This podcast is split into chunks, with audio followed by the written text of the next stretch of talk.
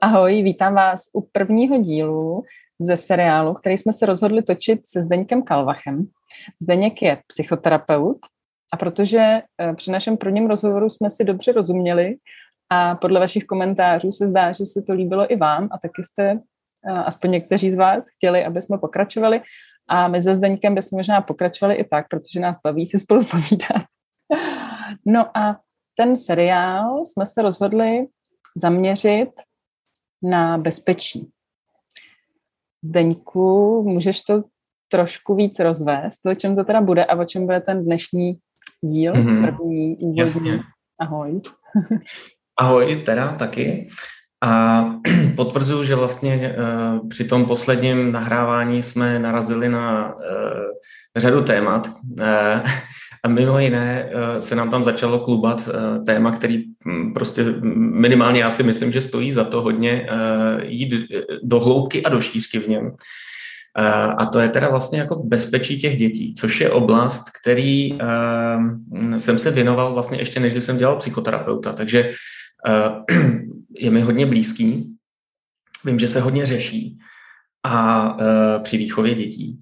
A tak mi prostě přišlo skvělý se takhle uh, se Zdeňkou pobavit a spojit ty dva pohledy uh, a uh, prostě to nabídnout k nějaký diskusi. Takže to, to dnešní povídání si myslím, že by mělo být hlavně o tom popsat, jak vůbec vlastně bezpečí vnímáme a co proto vlastně můžeme udělat jako rodiče. A tohle to si myslím, že je to velký téma. No a eh, když jsme se Zdeňkou o tom mluvili, jak to pojmeme, tak eh, nakonec eh, jsme si říkali, že to dneska pojmeme trošku jako brainstormově a s cílem ne úplně dojít k nějakému závěru hned, ale spíš si popsat témata, který bychom případně rozebrali potom do větší hloubky, třeba v příštích nějakých setkáních, i třeba na základě toho, co, co bude posluchače víc zajímat. Takže úkol je vzít si tušku a papír.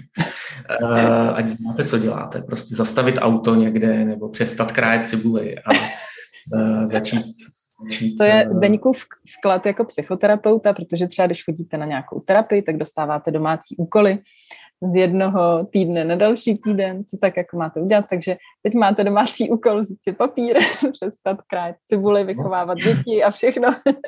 Když pozor, pozor, jako já jsem Rogersovský psychoterapeut, který se typický tím, že žádný úkoly nedávají, ale já si to tady můžu ujít. Konečně poodhalím jako eh, to, co prostě dusím během terapii, jako povinně půjdeš někde. Tvoji pravou tvář odhalíš.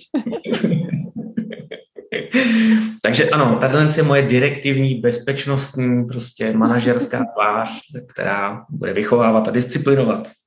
Což je vlastně taky zajímavý, protože eh, v některých terapiích, který eh, traumatu třeba, a teď si musím vzpomenout na tu zkratku, je to Internal Family Systems, IFS, je terapie na léčbu traumatu, která pracuje právě přesně s tímhle tím, že člověk má různé části v sobě, Uh, někde jako v jiných třeba terapiích se tomu říká, nevím, vnitřní rodič, vnitřní dítě, vnitřní, já nevím co.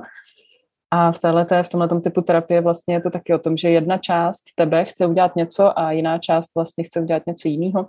A trošku to může vypadat schizofreně, ale ono to jakoby není, je to vlastně, uh, ale to bychom asi zabíhali do nějakých. Hmm. Samotnou by mě zajímalo, jestli někdo třeba tuhle terapii v Česku provozuje. Myslím si, že to je hodně třeba podobný nějakým rodinným konstelacím a tenhle typům jako práce, ale myslím si, že přímo ty eh, IFS nikdo nedělá, nevím. Budu ráda, když eh, mi někdo třeba napíše, kdo, kdo by věděl, že někdo něco takového dělá. No takže to je jenom takový, to byl jenom takový vklad, jako já jsem právě Zdeňkovi říkala, aby zkusil hlídat tu linku, protože já se vždycky rozpliznu do nějakých úplně jiných částí, vždycky mě něco ťukne, napadne mě k tomu něco a pak se bavíme úplně najednou o něčem jiném. No nicméně Eh, ohledně toho bezpečí a bezpečnosti, nebo bezpečí vlastně jsem eh, navrhovala, že bychom právě mohli začít jakoby uvnitř a potom jít směrem ven, protože to bezpečí jako takový můžeme nahlídnout jako z mnoha různých perspektiv a z mnoha různých úhlů. Tak na začátek možná bychom si mohli říct, co to vlastně jako je, nebo co pod tím my vnímáme, co to je jako bezpečí a odkud to vychází, kde to cítíme, nebo i děti, že jo, to je jedno, prostě každý člověk, protože tohle asi je univerzální, to asi není potřeba dělit na děti dospělí, nemusíš, jo? Hmm. Ne, a uh, mimochodem právě, uh, když jsme se trošku připravovali tady na tenhle ten rozhovor, tak jsem si právě říkal, uh, uh, přesně jako, co to je, jakoby uh, to, k čemu chceme dojít s těma dětma, jako um, kdy bude ten stav, teď vlastně uh, i Zdenka to takhle pojmenovával, vlastně kdy je ten stav, kdy už jsme teda hotoví s, tou, uh, s, tou, s tím bezpečím. A já jsem si uvědomoval, že vlastně strašně často se s tím uh, se setkával jsem se s tím i při své práci, když si vás někdo objednává, abyste navrhli ten bezpečnostní systém nebo zabezpečili nějakou akci a tak dál, tak Eh, eh, jako do jaký míry to vlastně chce zabezpečit, nebo co si představuje, že už bude dostačující, protože nikdy to není možný udělat úplně hermeticky uzavřený a, eh, a všechny snahy utěsnit nějaký ten systém přinášejí nějaký obtíže a jsou schopní i třeba zadusit činnost té organizace nebo hm, chod té akce Čili i tam člověk musí mít nějakou míru toho, jako kdy už je spokojený a kdy vlastně zbytek eh, toho nebezpečí, který hrozí, jako akceptuje. A eh, takže mi to přijde, že i u těch dětí eh, prostě od začátku je třeba pracovat s tím, že jako neexistuje nějaký moment, kdy dítě je v bezpečí a nemůže se mu nic stát, nehledě na to, že určitě se dostaneme k tomu, že to ani nechceme vytvářet, um, uh, ale kdy teda je toho dost uh, hmm. bezpečí. Takže opět, nevím, jestli jsem odpověděl. Vůbec ne. Ale... to nevadí. No Ale ne, to... tohle je hrozně zajímavý vhled, jako to se mi právě moc líbí, protože my, třeba to bezpečí je otázka, které, kterou my řešíme jako hodně, si myslím, s mým mužem. A můj bývalý muž měl zase úplně jako taky jiný pohled vlastně na to, co vlastně to je a jakým způsobem to těm dětem zajistit. A je to jako hodně zajímavý, si myslím, i mezi partnerama, eh, mezi rodičema, že jo, těch dětí dvěma, kdy ty pohledy můžou být fakt jako různý, vycházející právě z toho, co každý z nás zažil v dětství, jestli se cítil vůbec bezpečně, hmm. případně, hmm. nebo takhle, že v těch knížkách o traumatu vlastně vždycky čtu, ta otázka těch terapeutů jako na ty lidi uh, bývá, existoval, byl v dětství někdo, s kým jste se cítili bezpečně? A strašná spousta lidí řekne, že ne. Hmm. A já, když jsem se nad tím zamýšlela, tak vlastně nevím, jako rozhodně neexistoval žádný člověk, s kterým bych se konstantně cítila v bezpečí, jako vždycky. Jako bylo to velmi prostě, mm, jako nebylo to nikdy, nikdy prostě tak, že vždycky tady s tím člověkem bych se cítila v bezpečí, že bych věděla, že za ním můžu jít a že mě jako ochrání a jako dítě, mm. tak to, tohle jako takhle nebylo. Mm. nevím, vlastně teď jsem navázala zase na něco, až tla někam. Ty si zapisuješ, vidím, že si zapisuješ, tak to Asi je fajn. To, no, protože to přijde dobrý, protože vlastně se dostáváme k tomu, že zřejmě to definice té naší míry, jo, toho pocitu bezpečí, vychází ten zdroj z nějakého jako rudimentálního, prostě dětského eh, pocitu, že v těch konstelacích, ve kterých jsme, nacházíme nějaký klid, navzdory i třeba různým mm, protivenstvím nebo tak, jo, ale prostě, že je to v pořádku. Eh, že tam cítíme nějaký... V principu bezpečný místo k životu vlastně. Mm-hmm. Což je jako otázka, jako když to takhle řekneš, tak já to jako chápu, ten, že vlastně bez toho se jako blbě žije v tom životě, že kdy vlastně se jako pořád bojíš.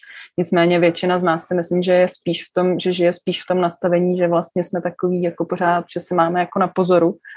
Znám hodně málo lidí, kteří si tak nějak v klídku jako proplouvají tím životem, jako často tam jako naskakují nějaké věci, že mm, no. nedů, ta nedůvěra a, a tak dále. Takže tady ten jako ten vnitřní klid, jako to, že vlastně se děje, co se má dít tak nějak a že samozřejmě tam nějaké věci, které můžou být nebezpečné, jsou, ale že vlastně v principu takže co to je jako to bezpečí, že jo? kde to vlastně jako naberem, že jo? asi v tom jako ten pocit vlastně bezpečí, že vlastně se bavíme o dvou rovinách, že jo? je nějaký bezpečí, který my nějak pocitujeme, že se cítíme v bezpečí a pak je ta jakoby objektivní, nebo jak bych to řekla, mhm. bezpečí, bez, to bezpečí objektivní nebo bezpečnost, jako kdy mhm. my, mm-hmm. jak můžeme zajistit vlastně těm dětem jako bezpečí a pocit bezpečí. Mm. To vnímám jako, že to jsou takové dvě jako roviny. No uh, a mně přijde, že uh, ano a že vlastně ještě jakoby k tomu uh, je potřeba říct, um, a jako, ono to bude znít úplně legračně, ale já jsem to myslel vážně, když jsme si psali těsně předtím, že podle mě to všechno vychází z toho, a pak už fakt jdeme z této úrovně do nějaký praktický slibuju, uh, ale fakt si vlastně myslím, že, že je potřeba si ujasnit smysl života, jo. Což tím nechci zabít tenhle Výborně, seriál. tak to právě jsem chtěla říct. Ale já to vysvětlím. Není to zas tak hrozně těžký, jako, jako já nevím, něco jiného, jo. Uh, tam, to... ne, tam si myslím, že ta odpověď je, jo. Guru Zdeněk. Baj Zdeněk. Ale ten si to taky někde přečet, já jsem si to samozřejmě všechno naučil z knížek. Ne, ale vlastně jako u té výchovy, že jo, jde o nějaké vlastně jako naplnění toho potenciálu toho dítěte vlastně, jo? že asi, asi nějak věříme, eh, že prostě člověk má nějaký uh, životní potenciál nebo má nějaký svůj, já nevím, osud nebo nějaký svůj život, nebo jak to, jak to řekneme, a že by vlastně bylo fajn, aby, aby došlo nějak jako k tomu naplnění. A vlastně o to se nějak jako snažíme tou, tou výchovou, aby se projevila ta osobnost v těch svých uh, rozmanitých uh, Eh, talentech, nebo naopak jako eh, k čemu to dítě inklinuje, že jo, k čemu je šikovný, nebo ho baví, tak to je vlastně nějaký rozvoj toho jeho životního potenciálu. K tomu se musí naučit mluvit, chodit a zvládat milion dalších věcí, o kterých se to dítě snaží jako tím, jak roste. Takže my třeba neumíme možná říct přesně, co to je, ale asi chápem, že každý z nás má v sobě nějaký prostě život, který se snaží se nějak naplnit. No. Tak to si myslím, že je smysl života. Takhle, jednoduše. A že teda vlastně jako to bezpečí vlastně znamená, a teď to vztáhnu jako na konkrétně roli toho rodiče, pokusit se vytvořit tomu dítěti kor ve věku, kdy je na to uh, opravdu ta role na nás, uh, upravit to prostředí a působit takovým způsobem, aby se teda vlastně teda mohlo rozvíjet uh, a nebyly mu tam dávaný uh, bloky nebo nebezpečenství, které by ho buď zmrzačily, uh, nebo to znamená nějaký úrazy, nebo jako se psychicky poškodili. Tak. Mm-hmm.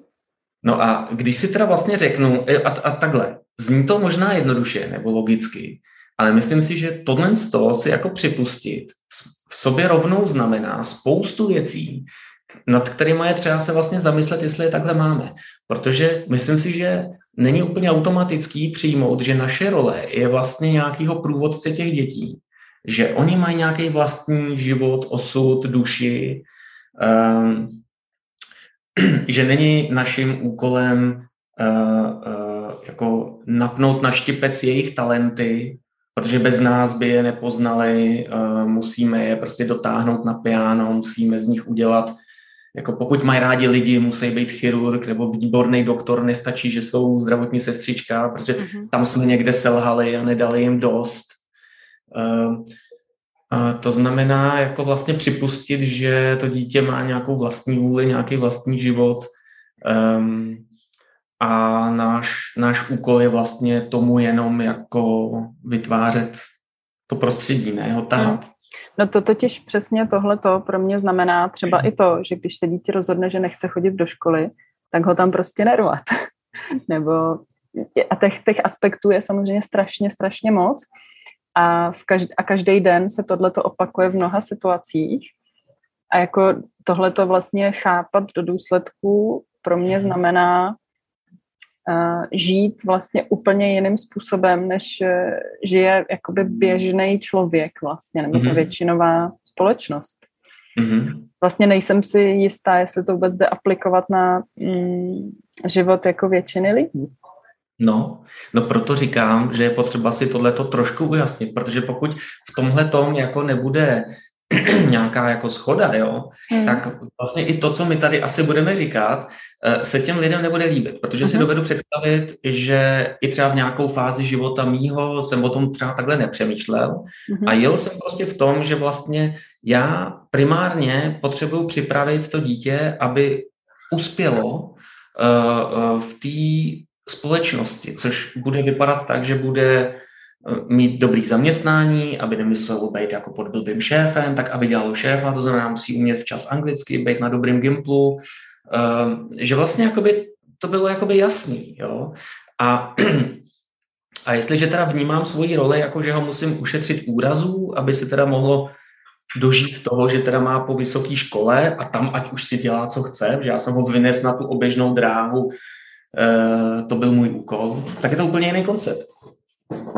No ani třeba nemusí v tom figurovat vysoká škola nebo vůbec nějaká škola, že jo, ještě navíc.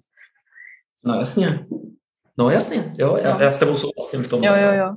No, že jsi zmínil tu vysokou školu, aby to nevypadalo, že jako uh, tím cílem naším je prostě ho donést do té vysoké školy.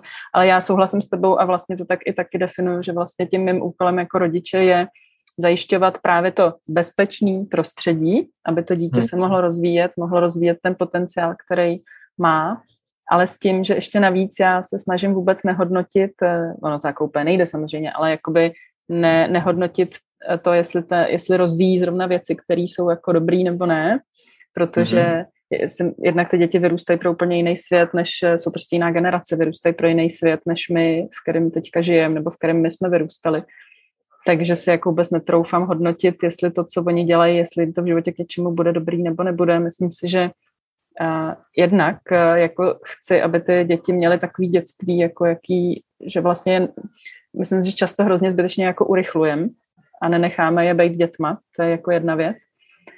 A myslím si, že právě v průběhu toho, když teda mají možnost být těma dětma a zkoušet si různé věci, tak postupně se sami jako nějak dojdou, najdou si tu cestu, aby ty, ty své potenciály prostě naplnili, ale může to být v ten potenciál jako nemusí být vůbec takovej, který očekáváme, nebo nemusí to být ani v souladu s tím, jak my si představujeme potenciál. Že jo? My si představíme hmm. prostě možná, tyjo, je šikovný na jazyky, takže bude překladatel, nebo prostě bude, já nevím, něco. Bude se živit prostě tím letím, ale ten potenciál může být v něčem úplně jiným, co třeba vůbec neočekáváme. Přesně protože ty děti prostě jsou sice z, naši, z našich těl, ale uh, jsou to jako své bytní bytosti a z toho světa, jako když jim neomezujeme přístup prostě k tomu světu ve všech jeho podobách, včetně třeba technologií, jako to je velmi mhm. častá mm. samozřejmě věc, mm. jako který se lidi bojejí, tam je to, to je taky veliká oblast že bezpečí, to si myslím, že určitě bude jeden z dílů, který věnuje mm. bezpečí jako v tomhle ohledu, si myslím, že se tomu nedá vyhnout.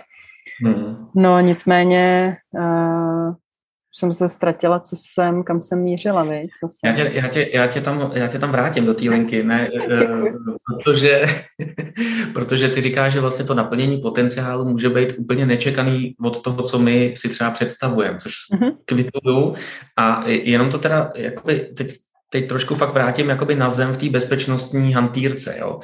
Když se začíná zabezpečovat cokoliv, organizace nějaká, Eh, když řeknu, že budu chránit nějakou osobu, tak vlastně ta, ta metoda je úplně jasně daná. Mm, vlastně se řeší jako první bod, co chráním, Jo, vlastně vydefinovává se dobře organizace, ale o co vám jde, co potřebujete uchránit. Jsou to nějaký třeba eh, klíčoví zaměstnanci nebo eh, dokumentace, servery, hm, Eh, dobrý jméno, jo, jde to i trošku do takových jako věcí, ale víceméně se to dá pojmenovat. Chráníme tohle.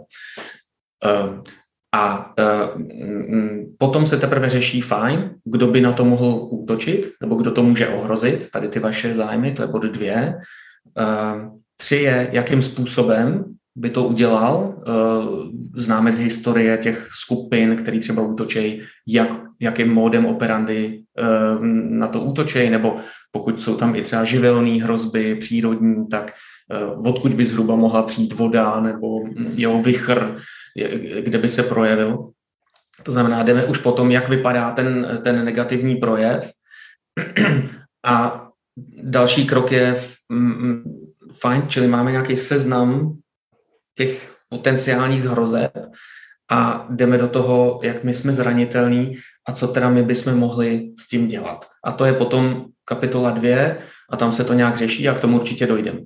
Ale teď to říkám proto, že my jsme na úrovni jedna, teď tady tý naší trochu rozklizlý diskuse, ale je to strašně důležitý i u té organizace, vlastně co chráníme. A ty organizace to většinou nemají rádi se o tom bavit, protože se nikdo necítí kompetentní ani z top managementu let, kdy vlastně říct jako jako tak, tak to pojď, pojďme nadefinovat, většinou řeknou, udělejte to standardně, jo, prostě ochraňte nás, tak dávat logiku říct, aby se nikomu nic nestalo.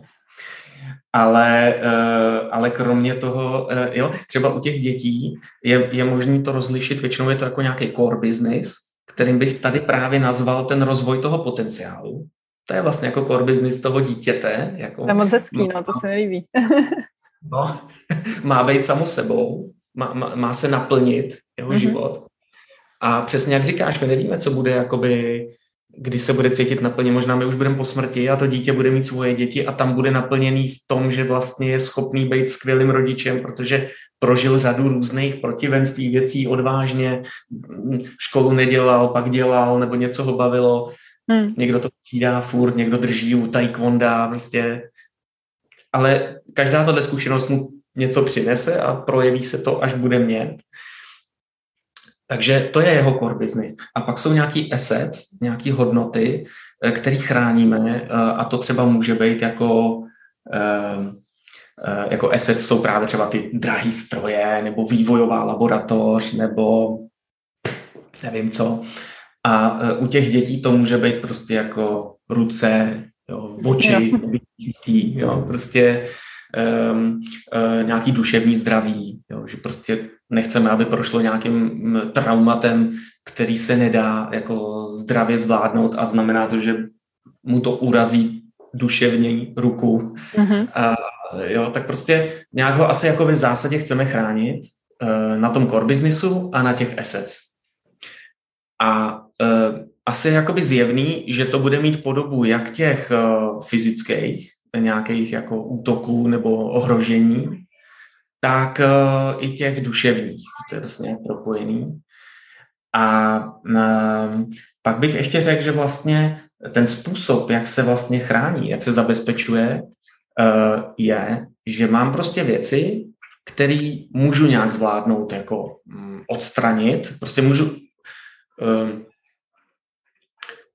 když prostě budu opravovat doma něco uh, s výtahem a nebude tam dno, tak asi je dobrý uh, tam dát něco, aby tam to dítě fakt nevlezlo, jo? ne aby si zkusilo spadnout do šachty. Tak takovéhle věci jsou asi jako normální udělat uh, a v pořádku, ale pak jsou prostě typy ohrožení a stresu, které jsou zdraví, žádoucí a, mm, a pak jsou typy stresu, který prostě můžou přijít a jsou devastující, ale nedá se jim zabránit. Jako mm-hmm. můžou být svědky nehody, kdy prostě jdu s pětiletým dítětem po ulici a ono prostě vidí, jak auto srazí někoho, rozmetelí ho to na, na padreč, všude krev, hadry, nohy, ruce, prostě to dítě je u toho a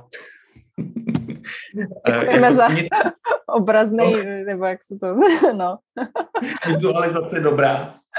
Uh, prostě je u něčeho, já tomu nezabráním. Nebo hmm. prostě my se nabouráme v autě. Nebo jsme svědky nějakého hnusného útoku v tramvaji, hmm. jo, na někoho. Uh, a, nebo vidí v televizi, že jo, a tak dále. A tam, uh, tam je důležitý vědět, že vlastně stejně jako třeba u toho terorismu nebo u těch extrémních útoků, který já jsem třeba řešil dřív, tak se taky říkalo, jako hele, tomu se nedá zabránit. Jako když někdo odpálí e, něco na staromáku nebo v synagoze nebo e, prostě se rozhodne tady postřílet lidi před vstupem do Rádia Svobodná Evropa, no tak, e, tak co uděláte? Jako přibrzdí auto, ta, ta, ta, ta, ta a jako co? A ta odpověď je, nebo ta metodika je, že my se s tím každým incidentem snažíme pracovat na úrovni eh, jak, jak odrazení toho útoku, nebo řekněme jako nějaká prevence toho eh, živelného, čili jak můžu vlastně zmírnit to, že se ten extrémní nějaký útok stane, To je jedna, jedna sada nějakých opatření. Potom jsou to včasná detekce, to znamená, Eh, dítě mi může někam spadnout, ale nemělo by se dít, že tam zůstane prostě dvě hodiny, já o tom nevím třeba. Jo? Mm-hmm. Jako nějaký mechanismus toho, že jsem si všimnul, že se něco stalo. Nebo někdo ho šikanuje ve škole, nebo mu někdo ubližuje, nebo se s ním snaží někdo seznámit přes internet, nebo hodně. A nemělo by to být, že já o tom prostě vůbec nevím. Jo? Mm-hmm. Mně se jednou líbilo, někdo říkal takový hezký uh, takový hezký sousloví, jako do života toho dítěte vstoupil nějaký dospělý, který tam nemá co dělat a já o tom nevím jako rodič třeba. Jo, tak co, mm-hmm. to můžu udělat pro tohle, což se o tom pak můžeme bavit. Mm-hmm. No a třetí, uh, třetí věc je, dobře, co může třeba to dítě udělat v tu situaci a jak ho mám připravit na to třeba dopředu, jakože se mu něco bude dít, um, um, třeba se ztratí někde a já nechci, aby propadlo úplně nějaký panice, nebo bylo fakt jako nevybavený nějakou jenom jako informací. Um, tak jaký je vlastně ten postup, raz, dva, tři, čtyři, když se stane situace A nebo B nebo C? Mm-hmm. Jel si na kole, rozbil ses, nebo uh, jo, ať už jsou to nějaký úrazy, nebo právě to, že se ztratí, nebo se mu děje něco zlýho, někdo, někdo na něho křičí, nebo mu dává něco, co by neměl přijmout. Mm. Takže takovýhle jako postupy. No a pak velký for, a to, na co ty Zdeňko seš jako teďka podle mě fakt jako mm, je potřeba to využít, jo, nachystaná, na, na vlastně jako specializovaná. No já už chci říct teďka něco tři minuty, prosím tě. No, povědej. No, ne, ne, ne, řekni to. No. Já jsem jak v poslanecký sněmovně, víte, tady obstruuju tě. Ne, ne, ne, já jenom, já si to držím. Je možné, je... že to zapomenu, ale ty tak si to, to, to. Poslední to je zmírnění dopadu. Zmírnění dopadu. A to je teda vlastně takový ten jako, jako teda post-trauma, jo, jako reakce na to, jak můžu zmírnit ten dopad. Takže mhm. odstrašit, eh, včas detekovat, co mám dělat když a eh, jak na to budu reagovat následně. Mm-hmm. Mně se to moc líbí teda, jak jsi to převedl mhm. vlastně z té oblasti, protože ono to jako dává smysl, jako je to, a vlastně je to dobře uchopitelný a je to vlastně ná, jakoby návod nebo nějaký směr, kterým, nebo jak bych to řekla, nějaký body, kterých se dá vlastně držet e, i v, e, v tom životě s dětma. Já jsem jenom chtěla říct, že mě, chtěla jsem tak jako podotknout, mám potřebu podotknout, že jak jsi říkal, že vlastně nějaká míra stresu je žádoucí, nebo nějak vlastně jako, že nevyhnutelná, jasně, ale někdy se mi stává, že v, v rámci tohohle toho, že vlastně nějaká míra stresu je žádoucí, tak ty hm, hodně lidí tím omlouvá jakoby to, že ty děti úmyslně jako vystavuje vlastně těm situacím, i když vědí, že to dítě tam třeba nějak trpí a tak dále nebo by se tomu dalo nějak vyhnout, ale oni jako řeknou, ale on se musí zvykat a teď to je jako dobrý vlastně, aby se zvykal. Tak jenom jsem právě chtěla říct, že si myslím, že vůbec není potřeba jako úmyslně ty děti jako tomu vystavovat. Jednak samozřejmě, když je vidět, že to dítě to skutečně nezvládá, jako, tak a vlastně ani to, že my mu se s ním se, se snažíme s tím pomoct, tak ve chvíli, kdy je vidět, že to nemá jako prostě efekt a že to dítě opravdu to nezvládá, tak já osobně bych ho jako té situaci prostě nevystavovala. Snažila bych se nejdřív opečovat to, aby to dítě právě se cítilo v bezpečí a dostatečně silný na to, aby bylo schopný to nějak zvládat s mojí pomocí.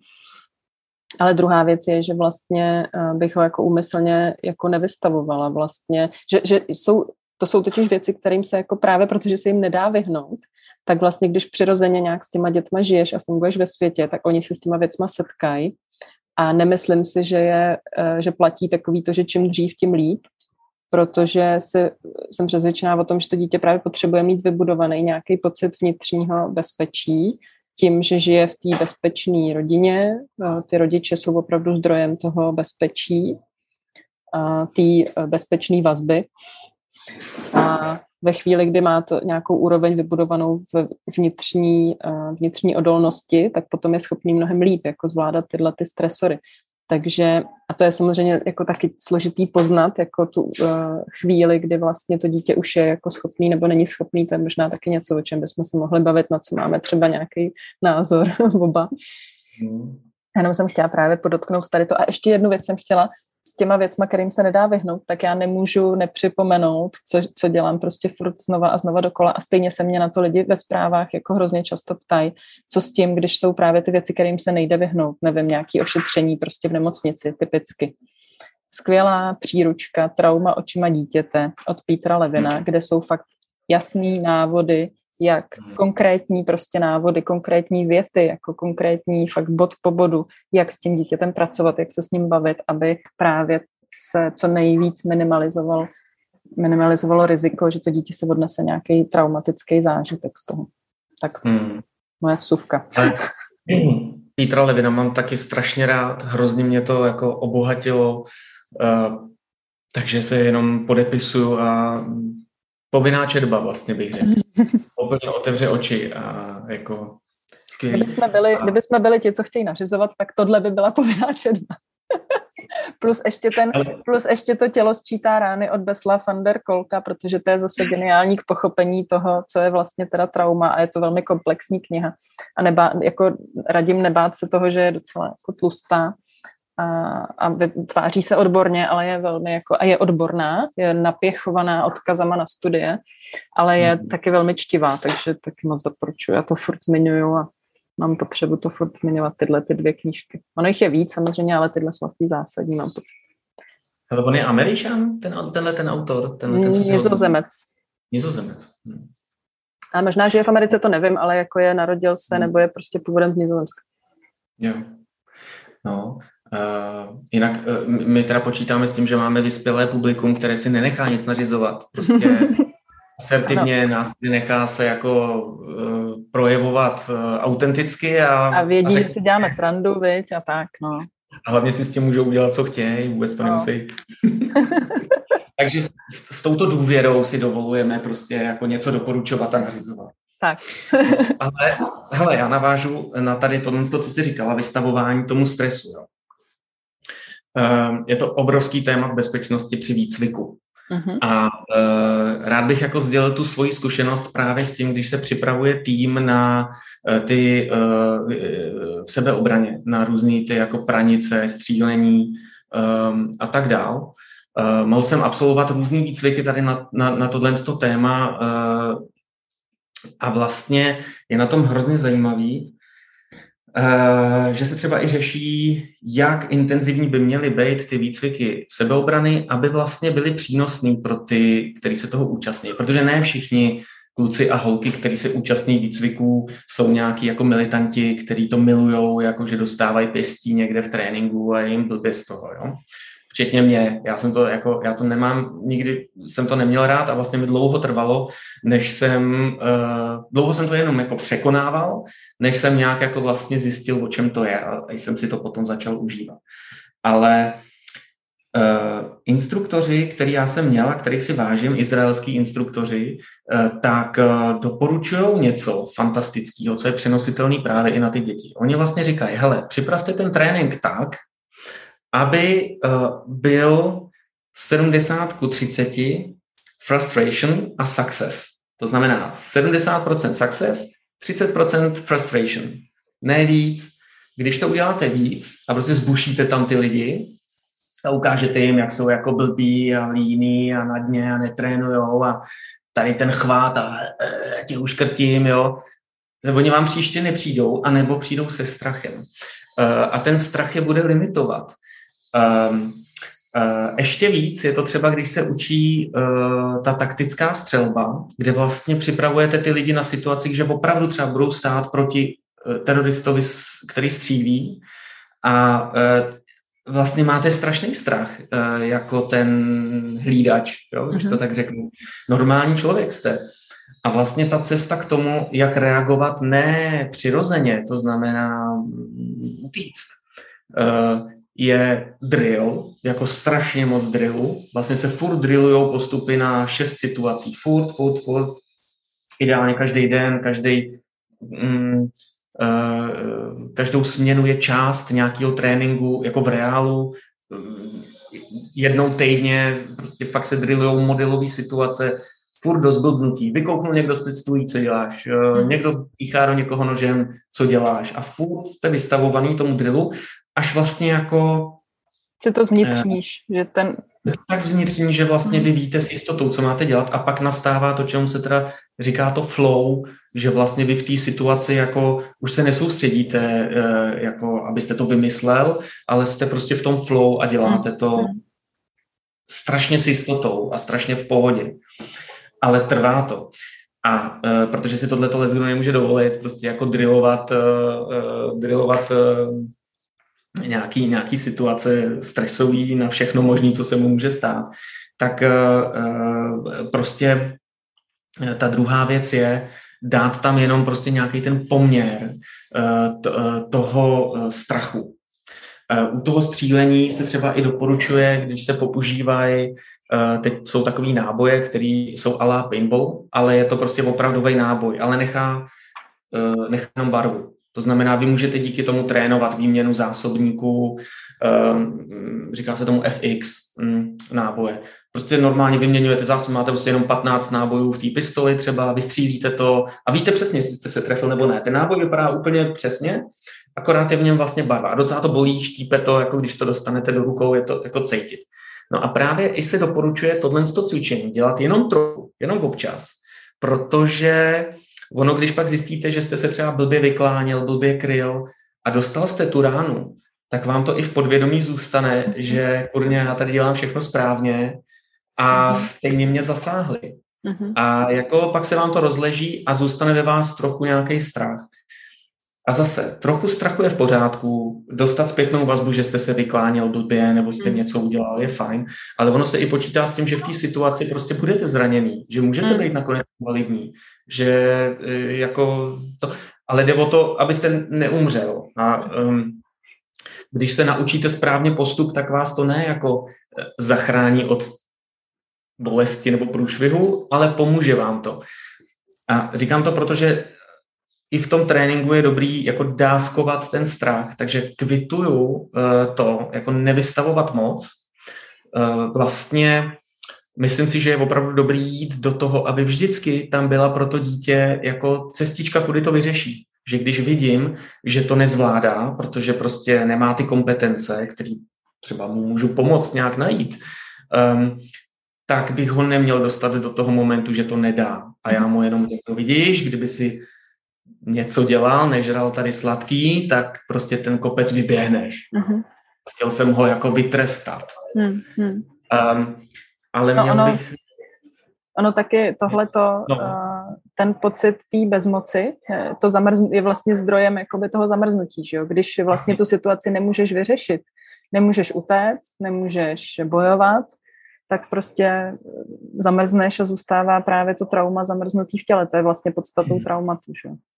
A je to tak, že vlastně, když si představíš, že teda je, je tam nějakých 70% frustration, řekněme, žádoucí při nějakých činnostech, jo, ne, nejde o to vystavovat dítě, to ještě potřebuji možná zdůraznit, že se bavíme o tom, když člověk jako vidí, jak se dítě s něčím pere, ale se škrtáním sirkou, s nožem, s lezením na strom, jo, takovýchhle věcí, eh, tak jako, že by si měl vlastně říct, budu ho zastavovat ještě to není 30%, nebo ještě to není, ještě prostě ho nechám se bodnout. Je, přesně, ještě, ještě dobrý, ale jak vidím, že se blíží ke stovce, tak je dobrý nějak zasáhnout, protože a to je ta, ta, ta, tě, to, mm, to, co říkáš ty, to trau, eh, nebo ještě ne trauma, nad 100% začne ta panika, mm-hmm. to znamená, že to je nadlimitní stresová zátěž a v té panice uh, reagujeme tím třím způsobem, to znamená utíkám od toho, to znamená pustím to, eh, jo, říznu, pustil jsem to a prostě jako vyjeknu, eh, bojuju, to znamená jsem vsteklej, jo, jako rvu to tam, a nebo teda zamrznu. A pokud zareaguju tím zamrznutím, vede to k tomu traumatu. E, takže vlastně je to docela srozumitelný, jo? jako prostě to dítě o něco usiluje, je zdravý, že mu to nějakou dobu nejde, měl bych ho nechat, nemělo by to být snadný, měl bych hlídat, aby vždycky tam mělo nějakou tu těch 30%, to znamená úspěšnost, ale jako něco, co si říká, to bych udělal líp, nebo nějak tak. A když vidím, že to jde nad 100%, hrozí ta panika. Ta panika není nikdy dobrá. Vždycky, když vidím dítě prostě v panice, to znamená panicky pláče, kope, něco, tak jsem za a neměl bych ho poučovat nebo nutit. A pokud ještě navíc je tam zamrzlý, tak z toho bude mít velmi pravděpodobně trauma. A to už je zase na jinou uh, debatu, jakým způsobem pomoct těm dětem. A to je právě to je všechno v té knize Trauma očima dítěte, takže to nemusíme vlastně o tom debatovat, ale mohli bychom. ale je to vlastně přesahuje to rámec teďka toho, o čem jsme si vytýčili mhm. dneska mluvit. Vidíš, jak se dokážu koncentrovat na linku. Jasně. No. No, ale vlastně jsme se, nebo jestli máš, jestli chceš pokračovat, pokračuj, ale vlastně jsem si říkala, že nevím, jestli jsme dostatečně uh, si řekli, co to jako ten pocit bezpečí je a o čem, o čem se, ale možná vlastně jo, viď?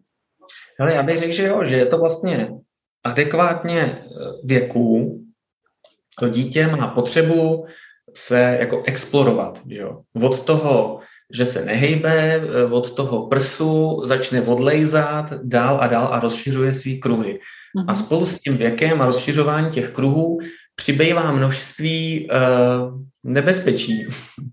A ty nebezpečí uh, uh, některý vytvářejí podmínky k rozvoji a to je ten stres jako mm, žádoucí. To znamená, to dítě by si mělo budovat imunitu díky tomu, že je konfrontovaný s virama a bakteriemi. Mělo by si budovat uh, koordinaci tím, že vrávorá padá, prostě zkouší líst do schodů a to všechno bychom ho měli vlastně jako nechat a e, podle potřeb cucat věci.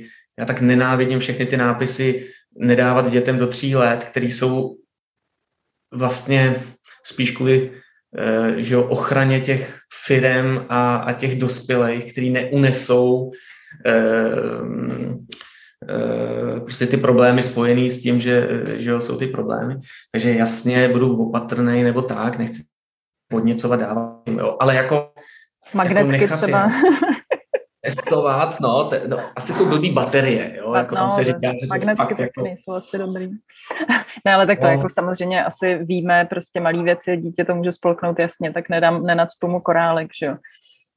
Půl, půlroční dítě. Ale... Dcera, Moje no. dcera prostě milovala cucat věci a my jsme mm-hmm. věděli, že jako ano, může přijít to riziko, že vdechne něco, jo. ale ona to prostě cucala, vyplivla od, nevím, jednoho a půl roku. A věděli jsme, že tam je, máme nějakou důvěru, že ona jako, jako nevdechuje věci, jo, že to prostě není blázen. Jo. Máte nějakou, měli jste nějakou zkušenost, že, jo, že prostě ona je jako schopná vlastně té, že jí prostě můžete dát tu důvěru. Jakoby. No, tohle je jako hrozně těžký, složitý. Myslím si, že to vlastně každý se musí, jako ostatně všechno, zpracovat sám v sobě.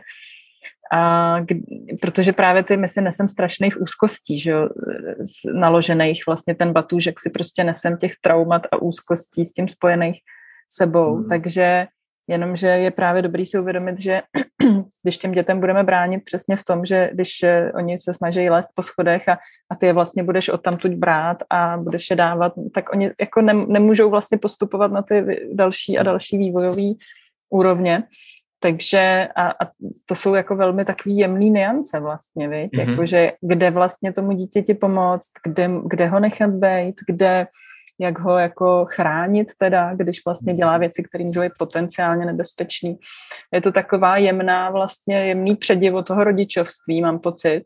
A hodně mm-hmm. z toho uh, se dá, jako tím, když jsi na to dítě vlastně napojený, tak si myslím, že hodně, když opravdu jsi vědomě jako s ním, že když jakoby neděláš mm. nějaký jiný věci nebo nejseš myslí někde jinde, tak si myslím, že to hodně mm, jde tímhle tím vlastně uh, analyzovat nebo nějak to jako, taky to dítě znáš, že od malinka právě přesně víš, že třeba tyhle věci jako nedělá. Zároveň jsi si vědom toho rizika a jsi třeba mhm. vybavený nějakýma zkušenostma nebo jak se, jak se tomu říká česky, jako skills, no, prostě Eh, že hmm. víš, co jako dělat v případě, že by eh, se stalo to a to a to, což hmm. neznamená, nenabádáme samozřejmě nikoho, aby nechal, radši zopakuju, dítě eh, polikat nebo vdechovat věci. Nicméně vlastně je dobrý být na ty eventuality připravený a zároveň hmm. se jich, protože ono se možná, může se tím zmenšit i ten náš strach, jako a můžeme dát třeba díky tomu dítěti větší svobodu, když víme, že bychom uměli zareagovat v případě, že by došlo k nějaký situaci, kdy je potřeba jako ta naše reakce. Hmm. No, to je, hele, jako když to vrátím do takové té jako tabulky, jako e, odstrašení, detekce, reakce, zmírnění dopadu, jak jsme v té oblasti zmírnění dopadu. Jo? A ono se to fakticky dá jako vlastně rozložit, jo? že když si řeknu, e, bojím se, že se dítě třeba o něco píchne, řízne, nevím co, prostě tyhle ty tyhle ty úrazy jako řezný, krvácivý, no tak pro zmírnění dopadu to znamená, že mimo jiné teda mám nějakou lékárnu, jo, vím zhruba, co, co budu potřebovat, hlídám si, že mám nějaký náplast, nějakou dezinfekci a zároveň, že to umím použít. Přijde mi super si opravdu udělat ten kurz první pomoci, mm-hmm a uh, ať už na sebe, jako na dospělí, nebo, nebo zaměření na děti. Vím, že skvěle to dělá třeba s drsem. Mm. Uh, to je vlastně Lipnická škola, nevím, jestli bývá nebo je současná, ale mm-hmm. dělají takový jako zážitkový Kurzy. Ještě, ještě je dobrý říct, že je to vlastně potřeba opakovat nějak periodicky, protože já jsem třeba ten kurz absolvovala, ale už je to asi, já nevím, deset let a vůbec hmm. nic si nepamatuju. Takže hmm. asi je čas, abych šla znova na nějaký. No, to je ten drill, to je zase mm. jako pro no. tebe, jo, že, no. že musíš drillovat. No. Ale um, ještě jsem tam měl, jako ta, takovýhle věci bychom asi uměli některý pojmenovat, jo, jako mm-hmm. prostě je dobrý mít i na telefonu, jo, nebo uh, řeknu případ. Známý uh, měli dítě, který uh, dostalo uh, prostě takový silný horečnatý stav a vlastně šlo do Febrilní hmm. křeče mělo. Přesně tak, přesně tak. A bylo to pro ty rodiče jako tak stresující, stresující, že šli do paniky. A samozřejmě v té panice se blbě vytáčí prostě ta záchranka a žili v cizině a my jsme tam byli jako kamarádi a oni měli naštěstí na telefonu, tam ještě měli prostě normální telefon, eh, tak měli napsanou adresu. Jo, nějaká ta Rauchen, Blauchen, něco, štáce, jo, a eh, díky tomu my jsme byli schopni to vykomunikovat, protože oni, oni nebyli schopni nám říct tu adresu. Oni tam prostě mhm. drželi to dítě v náručích a neustále řešili, jestli mu mají zaklonit, předklonit hlavu na to, mhm. aby nám jako říkali, jak se vysloví ta nevyslovitelná ulice. Mm. Je super mít třeba tu aplikaci záchranka, jako hmm. fakt si ji nahrát do telefonu, protože kdekoliv jste venku, tak uh, tam zmáčkne člověk ten knoflík a spojuje se to se záchrankou a rovnou to dává tu GPS pozici, takže člověk nemusí mm-hmm. vysvětlovat, jsme tady na nějakém hřišti, Ježíš, jak se to tady jmenuje, mm-hmm. nemáte čas běhat, koukat. Že je dobrý vědět, že každá lampa v, v Čechách, myslím mm-hmm. dokonce, má to číslo na sobě a když prostě řeknete záchrance číslo lampy, tak ona ví, kde jste. Tak takovýhle věci se dá, jo. Pak na, na, to, na to ztracení těch dětí jsou taky takový ty typy, triky, uh, že je dobrý třeba naučit je dát jim na sebe telefon do boty nebo někam, kde ty děti vědí, že, že to můžou jako vytáhnout a ukázat, i když jsou třeba uplakaný nebo prostě pod velkým strachem, tak to ukážou. Nebo se jim řekne, uh, aby primárně kontaktovali, já nevím, jinou maminku s dětma, že to je přece hmm. jenom bezpečnější, než podchytávat tam nějaký kluky Vytetovat telefonní číslo maminky mě napadlo, ale zase, když ho změníš, tak by se to musel předělávat. To asi není dobrý nápad. Hmm, no, zůstane to asi dlouho. No. To, to, to, to...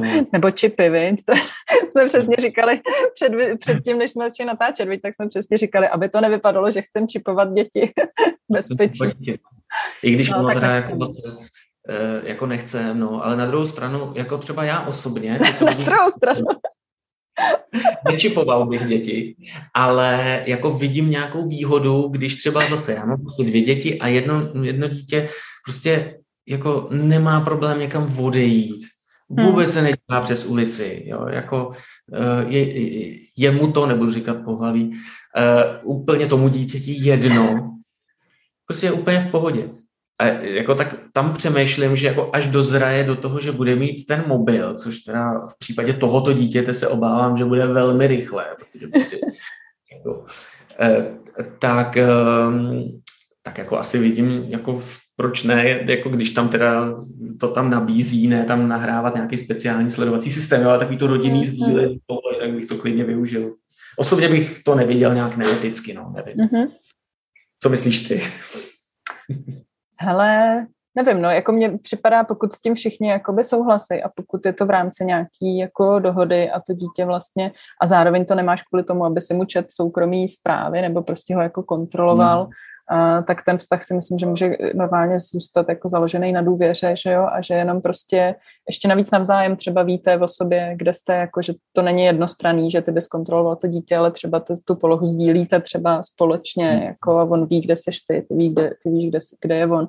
Myslím si, že když je to na téhle úrovni jako jako skutečný dohody a ne toho, že rodič řekne já teďka něco takhle, hmm. tak asi s tím nemám jako problém jako s čímkoliv jiným vlastně, co hmm. je, co je nějak jako dohodnutý ideálně re, re, jako, no nebo ne ideálně reciproční, ale prostě tak, jak si to jako ty lidi, jak jim to jako je v tom dobře, že jo, a jak jsou v tom spokojení. Takže hmm. já jako osobně bych uh, myslím si, že jakýkoliv jakoby nabourání do soukromí toho dítěte je samozřejmě zásahem do vztahu mezi rodičem a dítětem, ale tohle, jak, jak jsem to teďka popsala, tak bych tak asi nevnímala, jako hmm. ve smyslu, hmm. že prostě i to dítě se třeba může cítit bezpečnějíc, když hmm. ví, že v případě potřeby by se ztratilo, tak eh, ho prostě najdeš. Nevím, jestli to třeba nepovede k tomu, že bude, že bude vlastně jako lehkomyslnější, že prostě si bude teda chodit všude a když jako ví, že ho stejně najdeš. nevím, to jsou jako, nevím. To je zajímavá úvaha. Hele, ale v té bezpečnosti je celá řada, kdy vlastně, já bych to nazval taková kapitola jako paradoxních úvah, jo. Kdy třeba mm, se řeší na českých školách, jsem se teďka účastnil různých programů, kde se nacvičují taky ty aktivní střelci, jo, takový ty útočníci, kteří prostě přijdou do školy a střílejí tam a teď prostě, že na to je jako prostě nějaký dotační program, tak se prostě všude jako... Uh, Pardon, že jsem se jako tomu zasmála, jo, ale jako v Česku, kde teda, tak se připravujeme na to, že to přijde teda, jo. Zatím to jako nepřišlo nikde, zatím se střílí v Americe, nevím, jestli někde jinde ještě eh, na světě, ale takže máme dotaci, no. dotaci tak školíme tady proti střelcům. Mm-hmm. Ale hele, eh, tady já jsem jakoby v tomhle tom, eh, to je, to je prostě téma obrovský, jo, jako, jako co, co se v té společnosti vlastně takhle jako dělá. A to vzniklo prostě, eh, když byl útok ve Žďáru nad Sázavou v roce 2014, Aha. takže tam se to začalo jako diskutovat, stalo se z toho politický téma a nakonec a to z toho byl nějaký... Střelba teda? To byla, to byla paní mm, s nožem. Aha. ale eh, vlastně, mm, eh, vlastně psychiatrická pacientka, která, eh, která teda jakoby vešla do té školy s nožem a jakoby připletla se tam do toho davu dětí, který vcházejí ráno, no a napadla tam nějaký děti, pak tam byl kluk, který se s ní snažil trochu jako poprat a ona ho vlastně zabila, uh-huh. takže ten tam jako opravdu jako vykrvácel. Uh-huh. A pak tam držela ještě nějakou holku s nožem pod krkem, musela přijet zásahovka a ona říkala vlastně, jako, mm-hmm. že chce i umřít. Jo. Bylo to docela jako mm-hmm. fakt náročná To je samozřejmě strašný, já to vůbec nechci zlehčovat, je to strašný, ale vlastně mi přijde v tom kontextu, co teďka řešíme od těch Vánoc, nebo co teďka řeším od těch Vánoc, že jako takový téma, který se fakt týká prakticky 100% populace, jako je trauma a který má obrovský následky pro celou společnost, mm-hmm. pro každého jednotlivce tak se vlastně neřeší jako vůbec, mm-hmm. ale tady, protože to je jako hodně vidět, protože to mm-hmm. trauma je tak jako skrytý, nemluví se o tom, ne, nemluví se o těch věcech, které i ty jemné věci, co, je, co mají za následky a tak dále, tak vlastně uh, mm-hmm. tady tomu ta pozornost prostě věnovaná není, ale tohle je jako velmi mm-hmm. jako efektní a eh, konec konců ono by se to dalo i stáhnout na to trauma zpátky, protože ta, říkáš, že ta paní byla psychiatrická pacientka, takže Bůh ví, co se dělo jako zatím, že jo, jako mm-hmm. Bůh ví, jestli mm-hmm. tomu nešlo předejít právě osvětou v oblasti traumatu zase, jako můžeme mm-hmm. se vracet prostě vlastně zpátky k tomu, co mně přijde jako velmi podstatný a možná podstata toho jako všeho, kdo ví. Ale eh, to je skvělé, že to říkáš, protože je to, je to fakt neuvěřitelný, jak eh, opravdu ten systém je jako impotentní v řešení věcí, které jsou uh, hrozně důležitý, hrozně běžný. Jo. A teď si vezmi, ve výchově řešíme tohle, uh, u starých lidí uh, se řeší způsob, jakým prostě jako končí život jo, v, těch, hmm. v těch čekárnách šílených. Já nevím, kdo, kdo byl někdy v LDNC nějaký, tak, tak ví. Jo, rození dětí, zase obrovský téma. Takže my to ne, nemáme vůbec pokrytý. A vlastně to tady vymýšlíme a řešíme, jo, kdo, kde, kde se nějaká instituce placená zdaní věnuje tomu. Řeší se ty špičky ledovce. Mám pocit, že se řeší všechny ty jako následky a to, co je jako vidět. Tady můžeme něco tomu rozumíme nějak, hmm. že má hmm. někdo v ruce nůž a někoho zapíchne tomu jako nějak rozumíme, prostě vidíme to. Hmm. Ale vlastně tyhle ty věci, které jsou, jako nedocházejí nám souvislosti, mám pocit. Nevidíme hmm. pod povrch, no. Jo, ještě jedno téma, to jsou ty vlastní strachy. Hmm. Jo. Myslím si, že to je jako další věc, kterou je třeba si strašně moc rozebrat v sobě. Jo, to už má ten přesah i do té psychoterapie, ale prostě cítíme to, jak moc ovlivňujeme eh, a vlastně proč to takhle děláme, že to dítě uh, uh, omezíme jako přes míru. A řada lidí si toho je vlastně i vědomá. Jo? Řekne, ne, já mám prostě trauma z dětství, z vody, já se prostě strašně bojím vody a já ho prostě v bazénku nenechám. Tata. Někdo jiný má trauma, nevím z čeho, takže zase jakoby ví, že to dítě prostě rozhodně nenechá líst někde po skalách. A vlastně, jo, jako, takže jako ta práce na sobě a uh, vůbec identifikovat, kde okřikujeme to dítě, ale vlastně je to náš strach. A druhá věc je i, řekl bych, jako nějaká práce znova jako s tím smyslem a i s nějakým unesením nějaký svojí viny že kolikrát vlastně člověk dojde k tomu, já bych nesnes, kdyby se stalo tomu dítěti něco. A proto já se vlastně ochraňuju před tím, co by mě potkalo. Nedej bože, kdyby se dítěti něco stalo. Mm-hmm. Protože já bych to neunes. A tam, tam zabrousím ještě, ještě zase někam jinam. Uh, mě fascinovalo, uh, já jsem četl nějaký uh, výklad vlastně z části Tóry, vlastně byl to rabín, který vykládal tu část o Izákovi, jo, kde vlastně se má obětovat, Abraham obětovává Izáka, protože Bůh řekne prostě běž a obětuj ho. A on opravdu, že ho připraví všechno na tu oběť, jako vlastně z toho není happy, ale jako udělá to a je to vlastně úplně srdcervoucí příběh. A e, e, jako e, jsou na to různý výklady, že jo, co to znamená, samozřejmě nějaká poslušnost náboženská a tedy. Ale jeden z těch výkladů mě přišel fantastický od rabína Saxe, anglického, který vlastně je, že to ukazuje jedinou věc, nebo dvě věci. Jednak, že dítě není náš majetek. Jo, že vlastně a on to právě převedl tady do té jako výchovy, jo? Že, se musí, že si musíme uvědomit, že to není náš produkt, není to náš majetek, má, řekněme, svůj osud jo, právě, nebo musíme se umět nějak trošku oddělit. Jo? Něco se mu může stát v tom životě. Ně, něco je nějaká vůle, někdo věří v Boha, tak hmm. boží vůle, někdo v osud, někdo prostě jako... A jako ne, ne, nenesem to celý jenom my. Nejsme to jako, nejsme zodpovědní totálně jako za osud toho člověka. Tohle to mi přijde strašně silný. Hmm. A druhý, druhá věc, kterou na tom vykládá on je, že právě jako se tím definitivně vlastně v judaismu uh, uzavřela kapitola lidských obětí, že vlastně tím je dáno, že neexistuje, není možný obětovat jako člověka. No. Hmm. Ale v té výchově mi to přijde super. Prostě jako, může se prostě něco stát. Shrnu, jo. Jsem si tady hmm. trošku dělal jako poznámky. Jo. Myslím si, že vlastně teda jakoby jedno je jasný. Není to jako bezpečí dětí nějak jako uchopitelný uh, úplně přesně, jako tohle to dělejte a dítě bude v bezpečí.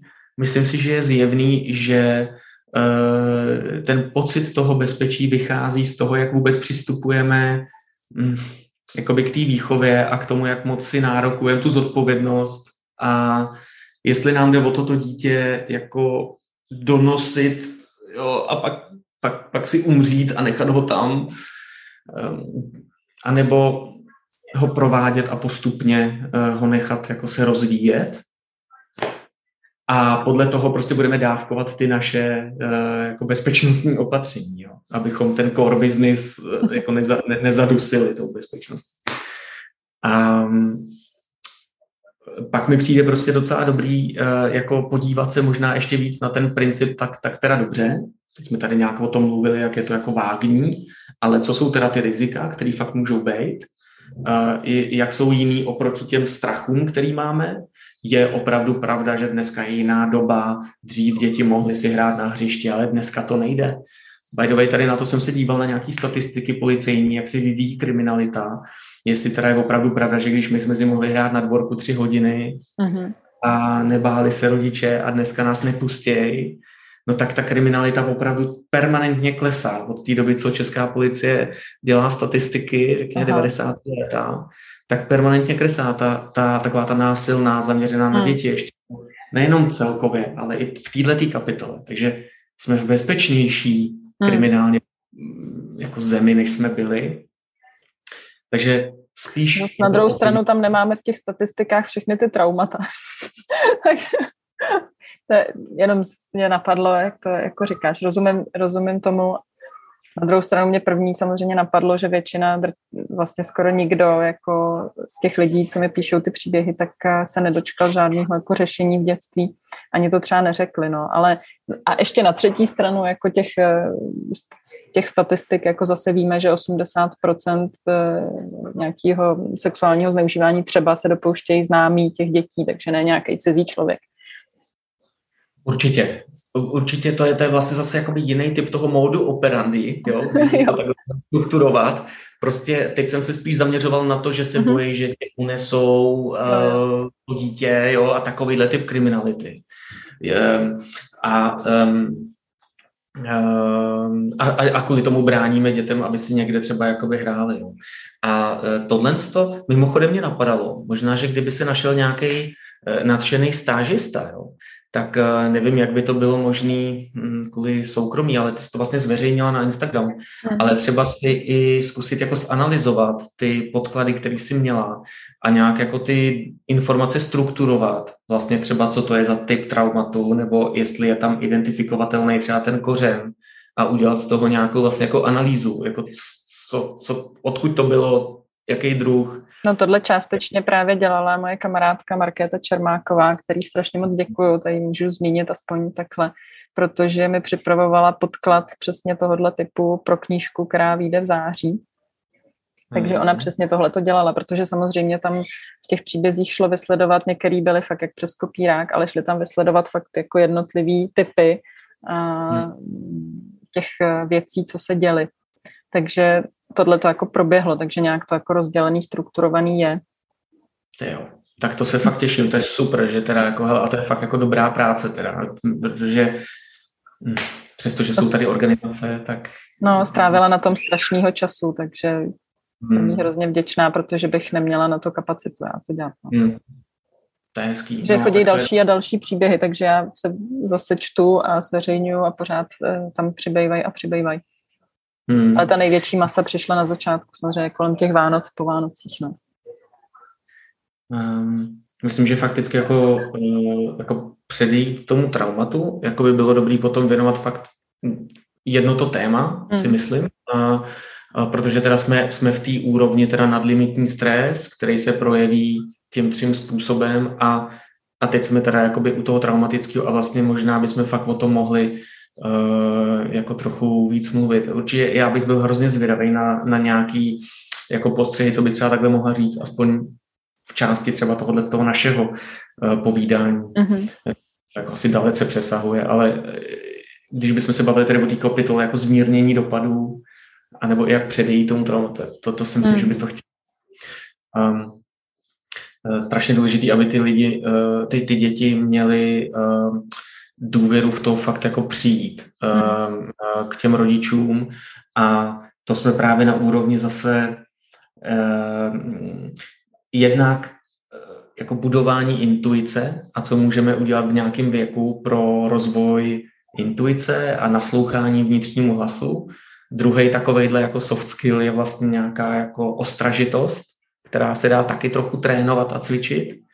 Um, a pak samozřejmě ta důvěra jakoby v toho dospělého, že ho, že ho vyslechne, to znamená jako nějaký ty komunikace a ten vztah. Mm-hmm. Be, bez toho vlastně to dítě nemá kam. A ještě řeknu mm-hmm. z té mhm. své bezpečnostní nějaké zkušenosti, když se řeší právě tyhle ty uh, třešničky na dortu v bezpečnosti jo, jako, jako situace, tak se tam mluví o tom, jak rozpoznávat ty znaky toho, eh, eh, že, že se tam pohybuje třeba ve škole nějaký cvok, který by prostě byl schopný fakt zaútočit. A vždycky si, je to vlastně taková slepá ulička upřímně, jo, z mých zkušenosti, protože všichni se vystrašejí, řekne se, že to musí sledovat, jo, jako je militantní, kreslí si pistole, říká hmm. všechny, že zabije a tak dále.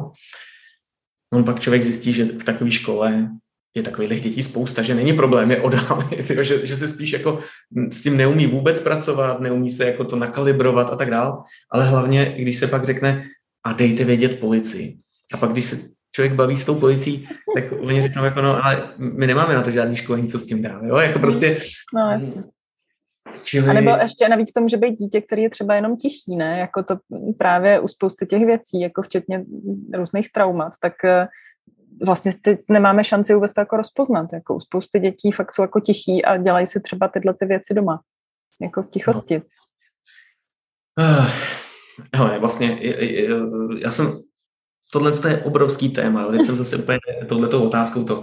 Já jsem jednu dobu jsem se hodně zaměřoval na detekci podezřelého chování, dělá se to třeba u některých letů, Aha. Eh, dělají to izraelský aerolinky, dělají to právě ten izraelský bezpečnostní systém, který vlastně já jsem nějakou dobu dělal, tak je hodně zaměřený na to, jak detekovat dopředu podezřelý znaky, ale vlastně pak to vidíš v takový, a, a, a tam je to profesionálně jakoby zpracovaný téma, souvisí to se znalostí toho prostředí, vůči němuž jako porovnáváš to chování a ještě navíc uh, musíš znát ty znaky, které jsou vlastně jakoby rizikový, nežádoucí a zjistit, jestli to ten člověk dělá. To znamená, to, že se chová divně, samo o sobě nevadí, ale jako zapadá to do toho, že mhm. chce někam něco umístit nebo někde někoho to. A, eh, a, a celý je to jenom kapitola A, protože to B je, co s tím teda uděláš, jo? jak konfrontuješ toho člověka a tak dále. Mhm. Dobrý den, prosím to... vás, máte v batohu bombu? Ale víš, že skoro, jo?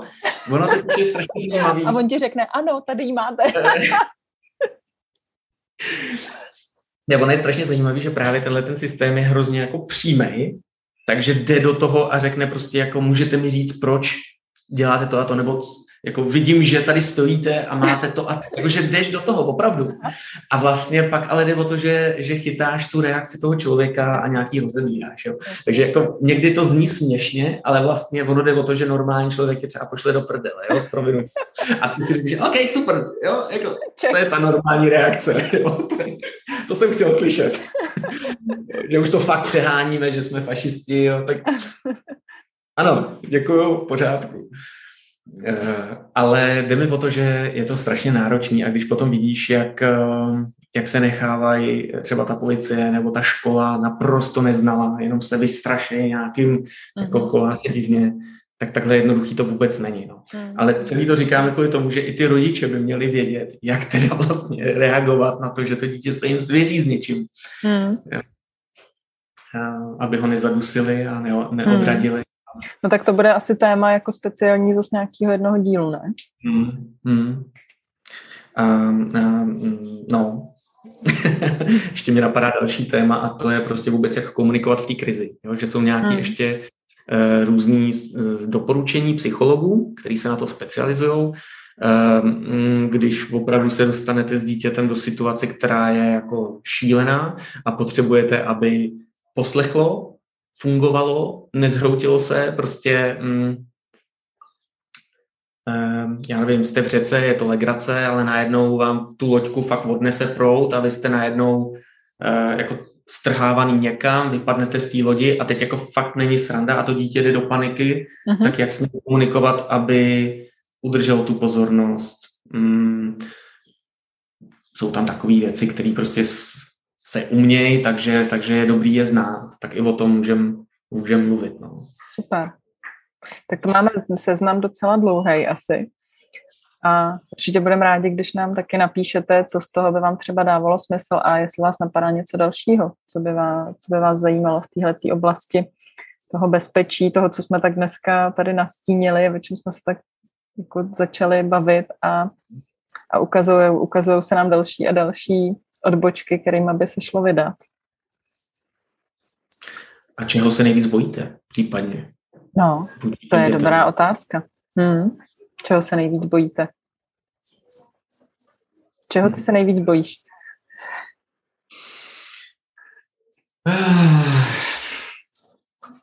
No, zase asi jako individuálně. Jo. Já se asi...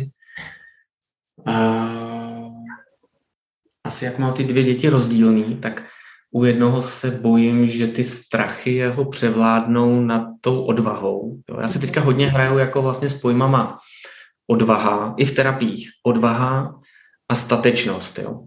Odvaha vlastně jako jít a zkusit něco, co má nějaký riziko, eh, kde právě třeba u jednoho dítěte jako je tak obavnej, že eh, právě jako bych byl rád, aby se nebál, jo? tak toho hmm. se bojím. A, a statečnost, aby potom nesl ty, ty důsledky hm, jako odolně, jo? Hmm. nějak prostě jako hmm. v tom životě. A, a to zase... taky může být jedno téma, jako jak vlastně podpořit eh, děti v tom, aby se teda nebáli aby nebyly třeba, že já třeba mám tohle u eh, jednoho z mých dětí, tak je možná i u víc z nich, ale já to vnímám dost teda, že jsem tu úzkostnost a ty strachy mm, tomu dítěti předala hodně já, bohužel. A teď se jako s tím, já už ze sebou jako dokážu pracovat, ale to dítě třeba mm. ještě tolik ne. A ještě navíc je třeba ve věku, kdy mm, není úplně jednoduchý pro něj ti vlastně nějak naslouchat, jakože puberta a podobně tohle je taky určitě téma, který třeba mě osobně jako fakt by zajímalo hmm. se o něm pobavit. Hmm. No jasně. No promiň, jsem ti do toho skočila. To je, to je jako něco, jako když já jdu, vezu děti do školky a uh, teďka jedno to dítě právě jako začne být takový jako a, a určitě nebudu jíst a, uh-huh. a mhm. nevadí, že tam budu plakat a tak, no a takovýhle jsem byl já, jo. Uh-huh. A teď přesně bojuju s tím, jako jak na to mám reagovat, abych jako to nepodporoval, zároveň mu vyjádřil, že mu rozumím. Um, a zároveň dodal ten pocit bezpečí, že vlastně kdyby se to stalo, že to jako se dá vyřešit. No jasně, no. Čili jako, když ty děti ti šlápnou na tvoji hmm. kuří nohu, tak znejistíme. Kuří no, nohu. kuří oko, Kuří. já nevím, jak ty, já teda kuří no. nemám. Já jsem vidět jenom takhle od, odsud nahoru, takže, ale uh, to byl test pozornosti tvojí samozřejmě. Jo. V pořádku. A Promiň, no. Když ti prostě šlápnou do tohohle, tak začneme být jako vlastně takový jako víc u sebe, než u toho dítěte, že? Mm-hmm, no, a začneme tam reagovat jinak. Takže se vrátit zpátky k tomu dítěti, jenom si tam pojmenovat, OK, tohle máme do řešení, k mm. terapeutovi, jo? A, a teďka jako prostě jako naslouchám. No, to je rozum. taky velký téma, no. Hmm. Dobrý, tak to si odložíme teda taky na nějaký další díl. Hmm. Ještě něco uh, potřebujeme říct dneska k tomu, nebo to takhle uzavřem? Takhle to uzavřeme asi. Hodně Jsem jsme zvědav... toho otevřeli. jestli budou zpětný vazby, co by byl ten zájem. Jo? Mhm. A uh, jako jestli jít spíš po těch soft skills, výchovných věcech nebo těch technikách. A určitě si myslím, že by bylo super, třeba kdybychom uh, si stanovili úkol, že bychom, možná mně se líbilo, jsem to viděl u nějakých scoutů, myslím, že měli, a ještě u jednoho autora, kterýho teďka za boha si nemohu vzpomenout, ale věnoval se bezpečnosti dětí, nějaký Kanaďan, a, že měl podle věku, co by bylo dobré, aby děti uměly. Jo? A tam bylo třeba od třech do pěti let, a zapálí sirkou nebo mm-hmm. umí služem, jo, e, rozpozna, rozpozná základně hvězdy, mm-hmm. no, takový vyleze na strom. A tak si jakoby říct, co by zhruba, samozřejmě je to individuální povahový, ale tak, takový, takový lehký benchmark si myslím, že není úplně od věci, jako říct si, hele, vlastně proč, proč jsem jako se bál, když mm-hmm. už mhm. tady se píše, že v, jako v pěti letech by měl umět. My jsme mohli zkusit takové jako dovednosti, skills mm-hmm. pojmenovat. A co si o tom myslí i ostatní, třeba v jakém věku začít? Typicky nůž, sirky. Mm-hmm. No, určitě, to je zajímavý téma. No já právě přemýšlím, že my tyhle ty věci vlastně ve chvíli, dítě projeví zájem, tak vlastně eh, mu nějak asistujeme. Ne, že mu jako řekneme, ještě ne, ještě jsi na to malej, ale prostě v rámci toho věku to je hodně takový asi taky na nějaký intuici a na tom na napojení na to dítě, jako na té důvěře, mm. že ví, víš prostě, že nevím, umí zacházet s něčím nějakým způsobem, takže nevím, s příborovým nožem, takže víš, že s tím eh, ostrým, když ho upozorníš, že je ostrý, ukážeš mu přesně, kde je ostrý, jak píchá a tak dál, takže s tvojí asistencí prostě nějak ty věci jako dělá. Takže pro mě je to hodně o tom, o té asistenci, o tom, že já se nějak angažuju v tom a postupně se jako upozaduju, že jo, s tím, jak to dítě jako roste. Tak to je mm. nějaký můj asi pohled na tohleto. Mm. Ale určitě je to taky téma další, který můžeme rozvíjet. Tak jo, tak já ti moc děkuju, bylo to fajn a moc vás poprosím všechny, kdo koukáte, nebo posloucháte, abyste nám napsali nějakou zpětnou vazbu, aby jsme věděli, co a jak dál. A budu se těšit na příště. Tak jo, tak, tak se mě hezky a příště. Taky se měj a ahoj. ahoj.